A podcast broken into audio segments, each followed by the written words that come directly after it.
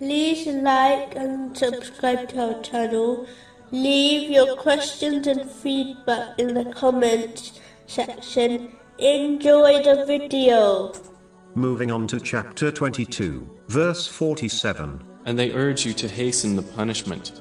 But Allah will never fail in His promise. The fact that Allah, the Exalted, always keeps His promises, creates both fear and hope in His mercy. Every threat given in the divine teachings against those who disobey Allah, the Exalted, will be acted upon, and there will be no escape from it. Similarly, the glad tidings given to those who sincerely obey Allah, the Exalted, by fulfilling His commands, refraining from His prohibitions, and being patient with destiny, according to the traditions of the Holy Prophet Muhammad, peace and blessings be upon him, will be fulfilled. Therefore, a Muslim should use this fear of Allah, the Exalted, and hope in His mercy, in order to encourage themselves to performing righteous deeds, and refraining from sins. A Muslim should not adopt wishful thinking, thereby failing to obey Allah, the Exalted, while believing these promises will not be fulfilled.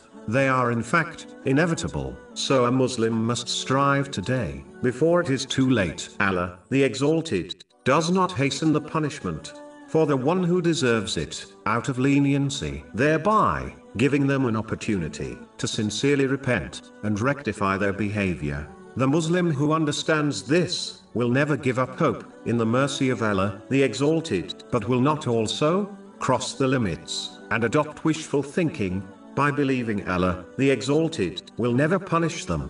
They understand that punishment is only delayed, not abandoned, unless they sincerely repent. So this divine name creates hope and fear in a Muslim. A Muslim should use this delay in order to repent and hasten towards good deeds. A Muslim should act on this name by being lenient with people, especially when they demonstrate bad character, the same way they desire Allah, the Exalted, to be lenient with them in their moments of heedlessness, but at the same time, they should not be lenient with their own bad characteristics, knowing that punishment for sins is delayed, not permanently abandoned, until they sincerely repent. They should also remain steadfast in leniency by replying evil with good, according to the traditions of the Holy Prophet Muhammad, peace and blessings be upon him.